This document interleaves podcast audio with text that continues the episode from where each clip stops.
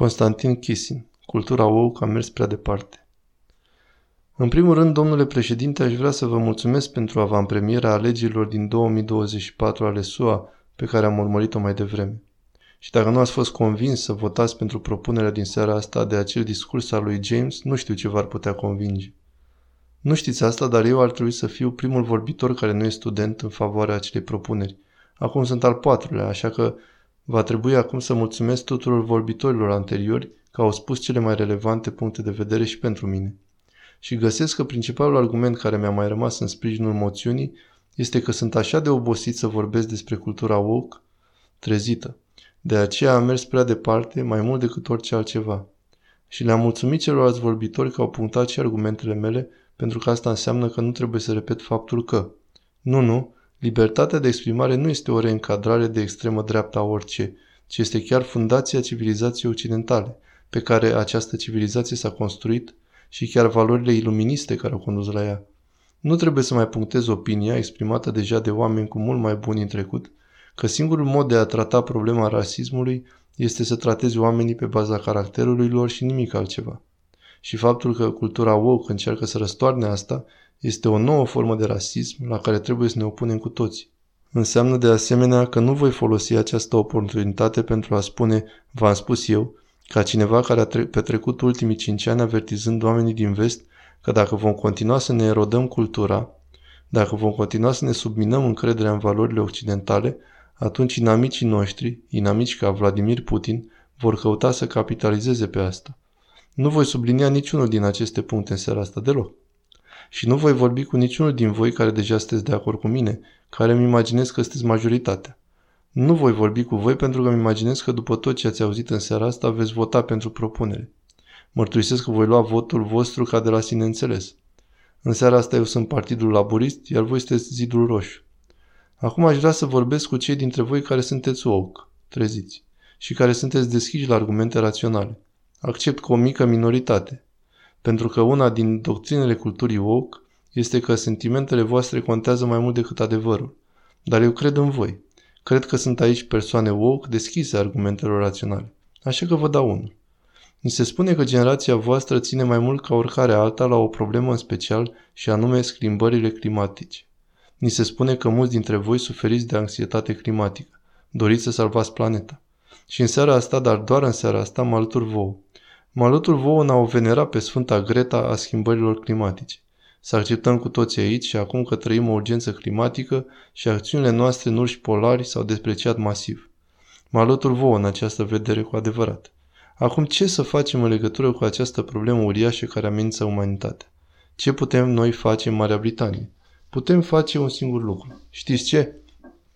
Această țară este responsabilă pentru 2% din emisiile globale de carbon, ceea ce înseamnă că dacă Marea Britanie s-ar scufunda în mare chiar acum, n-ar face absolut nicio diferență pentru problema schimbărilor climatice. Știți de ce? Pentru că viitorul climatului va fi decis în Asia și America Latină de oamenii săraci, cărora chiar nu le pasă de salvarea planetei. Nu mulțumesc. Va fi decis de oamenii săraci din Asia și America Latină, cărora nu le pasă de salvarea planetei. Știți de ce? Pentru că sunt săraci. Pentru că sunt săraci. Eu vin din Rusia, care nu e o țară săracă, este o țară cu venit mediu. 20% din gospodările din Rusia nu au toaletă în casă. Ceea ce au este o toaletă afară. Și nu una din acelea portabile drăguțe pe care le avem aici, nici măcar una ca cele portabile ca la festivalul Glastonbury, ci o baracă de lemn cu o gaură în pământ în care sunt colectate amintiri fermentate ale ultimilor 10.000 de vizite. Câți dintre voi veți merge acasă noaptea asta zicând, hai să ne desfințăm baia și să ne facem și noi o toaletă siberiană în spatele curții? Iar dacă voi nu veți face asta, ei de ce ar face 120 de milioane de oameni în China nu au suficientă mâncare. Nu mă refer că nu au parte de desert, ci că suferă de malnutriție. Adică sistemul lor imunitar e făcut praf de la insuficientă mâncare. Nu-i veți convinge să rămână săraci. Imaginează că ești Xi Jinping, președintele Chinei. Când aveai 10 ani a fost o revoluție culturală în țara ta și au venit niște oameni și ți-au pus tatăl în închisoare.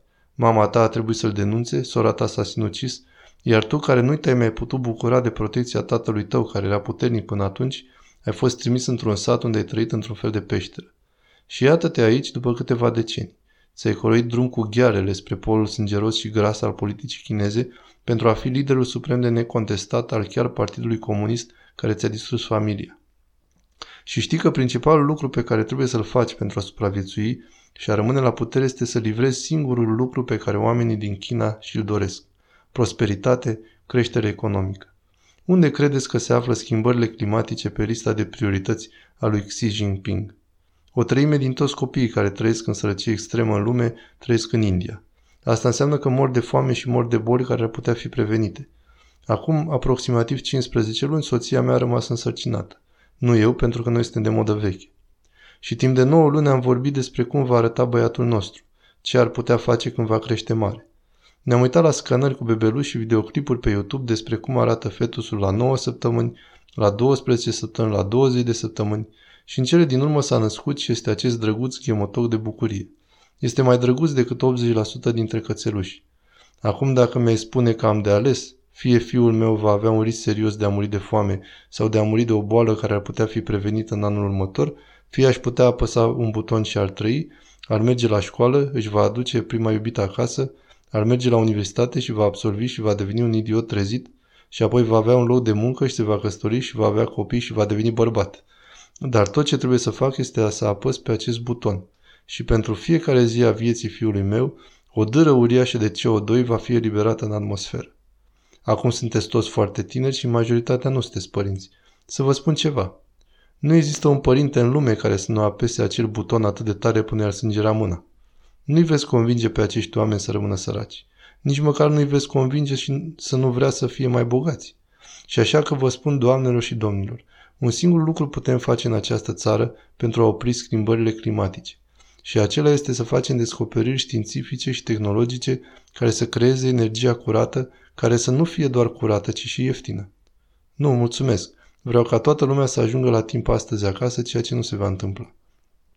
Și singurul lucru pe care trezirea îl are de oferit în schimb este să spele creierul unor minți tinere, strălucitoare ca ale voastre, să credeți că sunteți victime, să credeți că nu aveți autoritate, să credeți că ceea ce trebuie să faceți pentru a îmbunătăți lumea este să vă plângeți, să protestați, să aruncați cu supă pe tablouri. Iar noi din această parte a casei nu suntem în această parte a casei pentru că nu dorim să, dorim să îmbunătățim lumea. Ne așezăm în această parte a casei pentru că știm că modalitatea de a îmbunătăți lumea este să lucrezi, este să creezi, este să construiești, iar problema cu cultura woke este că a antrenat prea multe minți tinere ca ale voastre să uite de asta. Mulțumesc foarte mult!